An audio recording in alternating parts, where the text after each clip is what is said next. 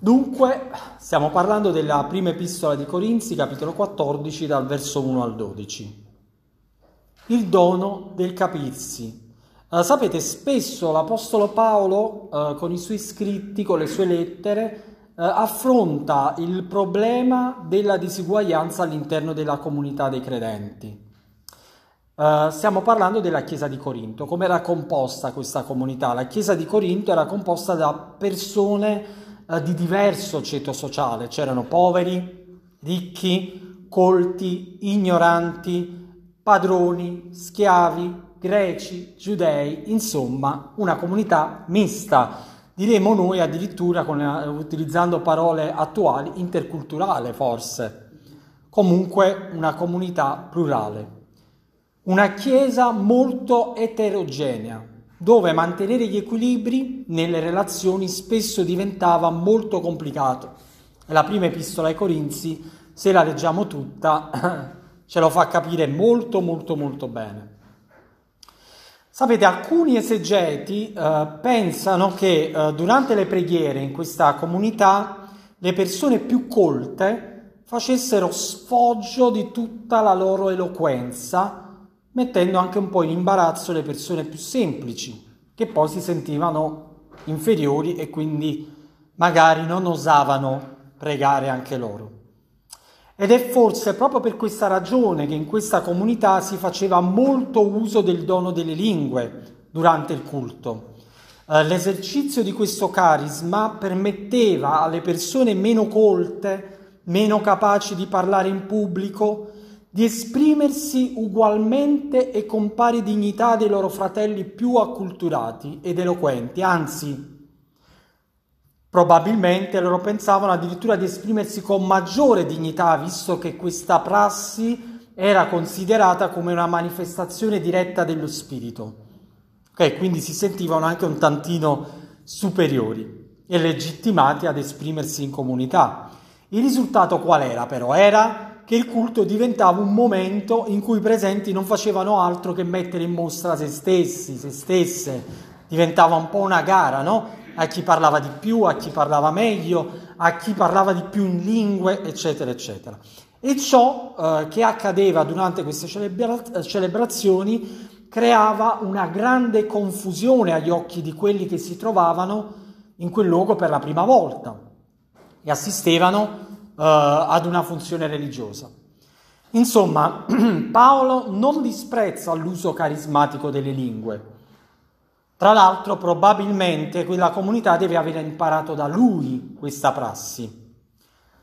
Però l'apostolo vuole far comprendere alla Chiesa l'importanza della comunicazione. La comunità dei credenti e delle credenti non si basa su un fare sfoggio della propria conoscenza, della propria spiritualità. Ah, guarda come sono, quante cose so più di te, o guarda quanto sono più spirituale di te. Ecco, questa era un po' eh, la motiva- questa era la motivazione che animava il cuore di queste persone. Paolo gli dice che la comunità non è questa qui. Non è a chi si mette di più in mostra e a chi dimostra di valere di più. La comunità dei credenti e delle credenti si basa invece sulla cooperazione degli individui e il fine ultimo è edificare la Chiesa. Non c'è un altro scopo. Veniamo al primo punto, comunicazione. È possibile comunicare in tantissimi modi. Con il linguaggio, quindi con le parole, con il linguaggio anche del corpo, con la gestualità, con l'arte, con la musica, con gli sguardi. È vero, quando vogliamo riprendere un nostro figlio, una nostra figlia, a volte basta guardarlo e dirgli attenzione che tra poco passerai qualche quarto d'ora non, non facile. Io mi ricordo, eh, soprattutto i nostri genitori. Noi non siamo più di quella generazione lì, ma i nostri genitori basta a volte che ci guardavano e noi capivamo già, ok, devo finire, devo stare al posto mio, stop, bastava uno sguardo. Ecco, quello sguardo già comunicava tutto. Ovviamente tutte queste modalità di comunicazione però devono essere in qualche modo codificate per essere comprensibili a chi le ascolta, cioè chi sta ascoltando un, un certo tipo di comunicazione deve sapere cosa si vuole dire, altrimenti la comunicazione non va ad effetto. Dal verso sette al verso otto leggiamo: perfino le cose inanimate che danno suono, come il flauto o la cetra, se non danno suoni distinti, come si riconoscerà ciò che suona, ciò che si suona con il flauto o con la cetra? E se la tromba dà un suono sconosciuto, chi si preparerà alla battaglia? Ecco, il tono con cui si emette un suono, utilizzando ad esempio uno strumento musicale, ha un significato e un valore ben preciso, ben specifico, che chi ascolta, conoscendo il linguaggio della musica, sa riconoscere perfettamente. Ora pensiamo ad un'orchestra. Ogni strumento ha un suo spartito, e ogni spartito è scritto in base alla sinfonia che si vuole creare. Poi c'è il direttore d'orchestra che lancia quei segnali con le mani, no? Fa quei gesti, tante volte noi imitiamo senza sapere nulla, però così, facendo finta di, di fare i direttori d'orchestra. Però ci sono dei segnali ben specifici, specifici che significano uh, una cosa proprio ben determinata, che noi non sappiamo perché non siamo musicisti, almeno io non lo sono. Forse voi sì, però i musicisti conoscono, sanno decifrare quei gesti. Ebbene, la minima disarmonia da parte di uno di essi, cioè da parte di uno di questi strumenti, di questi musicisti, comprom- comprometterebbe l'intera esecuzione. E che dire poi di un'equipe di ingegneri che devono lavorare ad un progetto comune, ad esempio della costruzione di un edificio. Se questi non si parlano, non si mettono d'accordo sui criteri da seguire, soprattutto sul materiale ad esempio da utilizzare e quanto si vuole spendere, questo tante volte è il punto dolente per quelli che devono fare dei progetti, ecco, se non si mettono d'accordo su questo rischiano... Esatto, esatto, e se non c'è un accordo tra i vari, diciamo, addetti ai lavori, si rischia di far crollare il palazzo prima ancora di essere edificato. E tante volte questo accordo non c'è, tant'è che noi vediamo le strade cadere, i ponti crollare, eccetera, eccetera. Veniamo al secondo punto, edificare, perché è un altro termine che viene molto menzionato da Paolo in questa parte del, del capitolo quattordici. Al verso quattro leggiamo: chi parla in altra lingua edifica se stesso, ma chi profetizza edifica la Chiesa. E poi al verso cinque, la seconda parte, Paolo dice: chi profetizza è superiore a chi parla in altre lingue, a meno che egli interpreti, perché la Chiesa ne riceva edificazione. Il termine greco che qui viene utilizzato è oikodome, che significa, eh, praticamente indica la costruzione proprio di un fabbricato, come poteva essere ad esempio... Uh, agli orecchi di chi ascoltava in quel momento uh, l'edificazione del Tempio, uh, ma anche uh, della Chiesa, no? Quindi non solo un'edificazione fisica, ma anche l'edificazione della Chiesa in senso anche spirituale. E qui in altra epistola, uh, diciamo, uh, la, la Chiesa è paragonata ad un edificio, come in, altre, uh, in altri brani abbiamo visto anche insieme che è paragonata al corpo.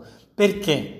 Perché Paolo enfatizza la realtà materiale, corporea, fisica della comunità dei credenti, elementi che descrivono come la Chiesa sia una dimensione in divenire, in evoluzione.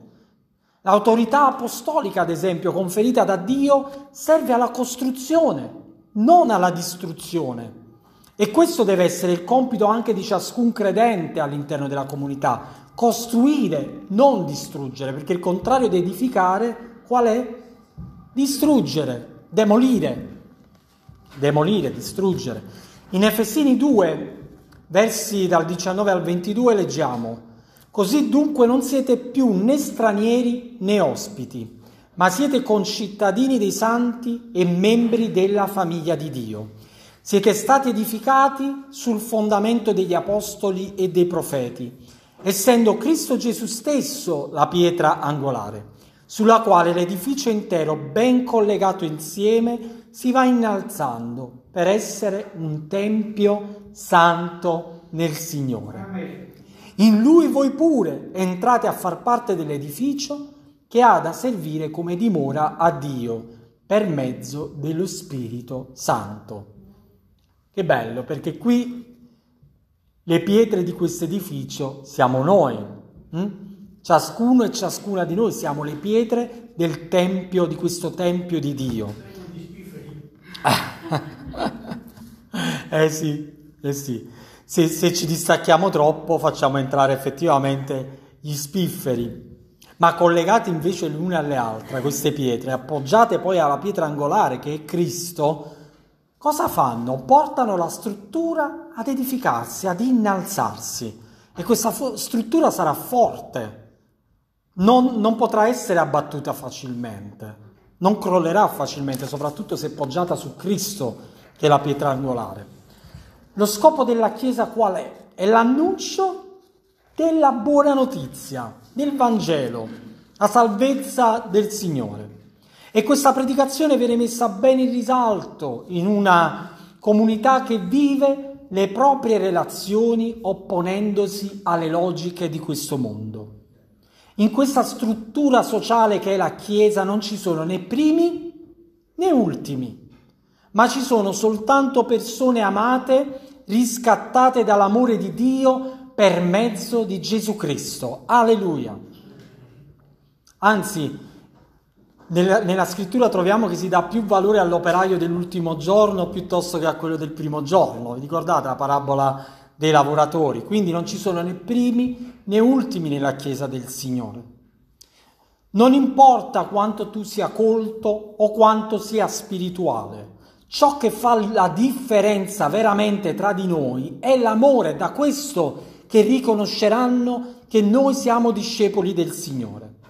Ed è questo ciò che ardentemente dobbiamo desiderare, l'amore. Ciascuno, ciascuna nel mondo ha la sua aspirazione.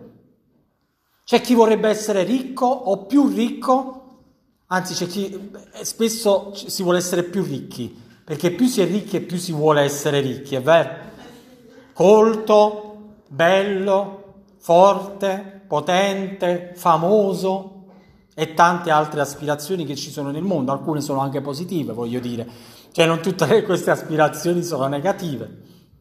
I credenti però prima di ogni cosa devono aspirare all'amore.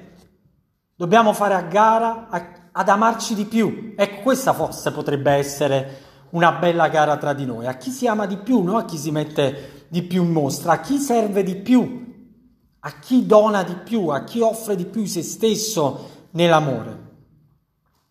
Parlare in lingue faceva sentire migliori alcune persone, poteva essere un vanto per chi non poteva contare su altre qualità, come l'eloquenza, la capacità di esprimersi. Qui l'Apostolo ci dice che essere Chiesa non è cercare il proprio vanto o il proprio vantaggio, non è una questione di identità personale, piuttosto è qualcosa che ha a che fare direttamente con il proposito di Dio. Questo è essere Chiesa. E il miracolo della Chiesa consiste nel fatto che pur diversi, diverse, siamo uniti e unite. Anche se parliamo lingue diverse, possiamo comunque capirci se utilizziamo lo stesso criterio per comunicare, l'amore. Alleluia. Infine, è importante mettere in evidenza l'esaltazione qui che fa l'Apostolo Paolo della profezia. Che cos'è la profezia? Non dobbiamo pensare alla profezia come qualcosa di mistico o di ascetico. Profezia, proferire, significa parlare per conto di qualcuno.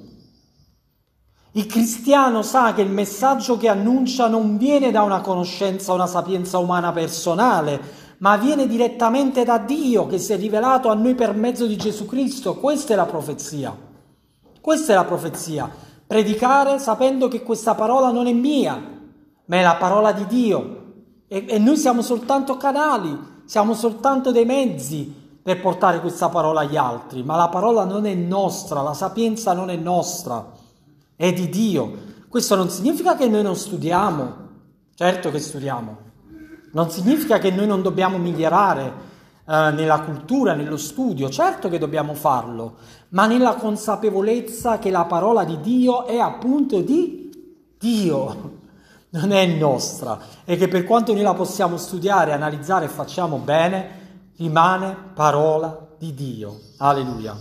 In conclusione, l'amore che noi annunciamo non riguarda un sentimento puramente umano, ma è quell'amore che noi abbiamo ricevuto dal Signore. Come si fa ad amare?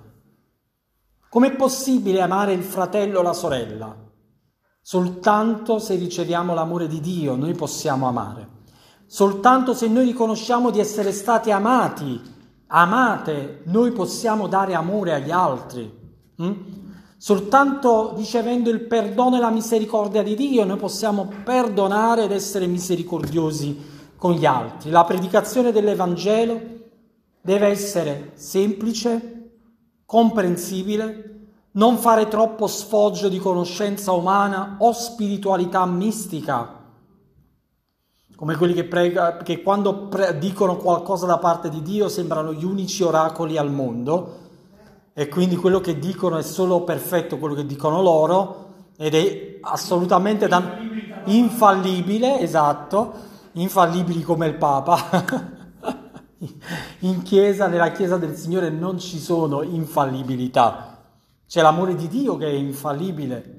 Alleluia, e quella noi noi annunciamo e predichiamo. Non facciamo a gara a chi ne sa di più o a chi è più eloquente e neppure a chi è più spirituale. Siamo soltanto persone salvati, salvate per grazia di Dio, e che senza Dio non, ha, non avrebbero avuto il privilegio di stare qui questa mattina davanti alla sua presenza. Questo siamo noi. Persone scampate dalla morte, scampate dal peccato, scampate dall'angoscia, che Dio ha preso per i capelli e le ha portati alla vita eterna. Alleluia. Siamo salvati dalla presunzione, dall'arroganza, salvati dalla logica del più bravo e del più forte, salvati e salvate da noi stessi e da noi stesse.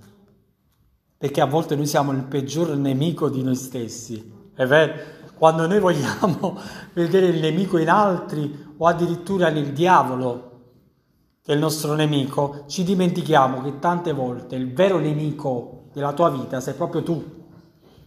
Sei nemico di te stesso e di te stessa quando ti scoraggi da solo, da sola, quando vai in paranoia solo tu, soltanto tu, quando ti reputi troppo inferiore o troppo superiore, non hai quel concetto sobrio di cui ci parla l'Epistola ai Romani al capitolo dodici, ecco lì diventiamo nemici e nemiche di noi stesse, perché remiamo contro di noi, ma Dio rema sempre a favore nostro. Alleluia.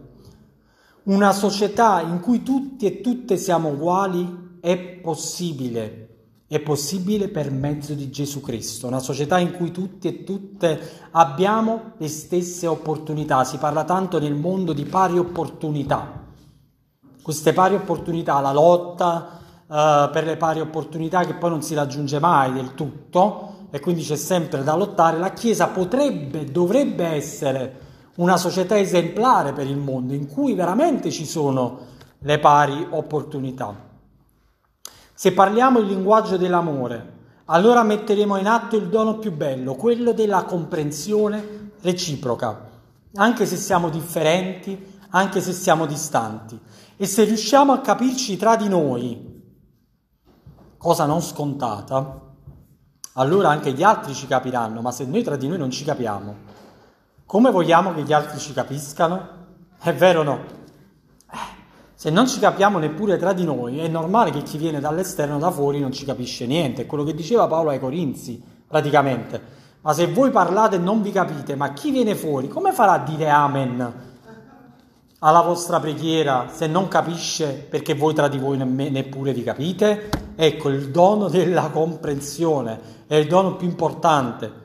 Sarà così che vedremo Dio aggiungere altre pietre al suo edificio, che poi andrà edificandosi sempre più solido, sempre più compatto. Per quale motivo? Per essere un luogo di riparo, un luogo di rifugio dai raggi soffocanti di un mondo sempre più arido di buoni sentimenti e di solidarietà. Uniti, unite nell'amore, stimandoci reciprocamente, anzi facendo a gara a stimarci, a, a stimarci di più. Reputa l'altro superiore a te stesso, ci insegna sempre la parola di Dio. Quindi stimandoci l'un l'altro reciprocamente, per mezzo dello Spirito Santo si creerà un ambiente in cui chiunque, indistintamente, a prescindere dal proprio status sociale, dalle proprie capacità personali, potrà trovare accoglienza e ristoro. E questa è la Chiesa che noi vogliamo edificare, nel nome di Gesù. Amen. Alleluia.